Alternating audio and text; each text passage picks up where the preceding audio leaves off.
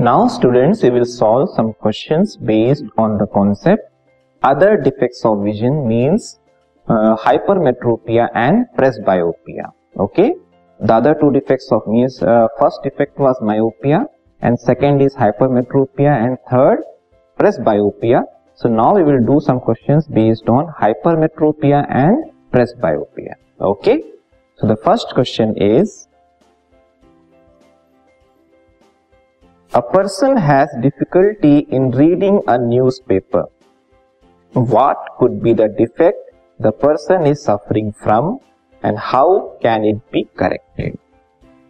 एक पर्सन को न्यूज़पेपर को रीड करने में डिफिकल्टी महसूस हो रही है ठीक है तो ये किस तरह का डिफेक्ट है उसके आई में जो कि उसको परेशानी हो रही है न्यूज़पेपर पढ़ने में फिर इस डिफेक्ट को हम कैसे रिमूव कर सकते हैं ओके तो न्यूज़पेपर जो एक ऑब्जेक्ट है, वो पास का ऑब्जेक्ट मीन्स पास के ऑब्जेक्ट को देखने में उसे डिफिकल्टी महसूस हो रही है.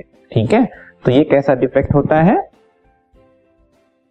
Since the person has difficulty in reading the newspaper which is a near by object so he और she is suffering from the defect of eye called hypermetropia और लॉन्ग साइटेडनेस इसका मतलब ये है न्यूज़पेपर जो कि एक पास का ऑब्जेक्ट है उसे देखने में उसे महसूस हो रही है कि डिफिकल्टी महसूस हो रही है।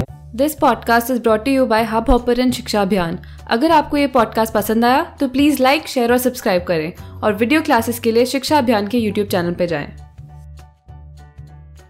है? इसका मतलब ये है कि उससे कौन सा डिफेक्ट है? हाइपरमेट्रोपिया जिसे हम लॉन्ग साइटेडनेस भी कहते हैं। मतलब दूर का ऑब्जेक्ट तो उसे क्लियरली दिखेगा, लेकिन पास का जो ऑब्जेक्ट है उसे क्लियरली नहीं दिखेगा। ठीक है?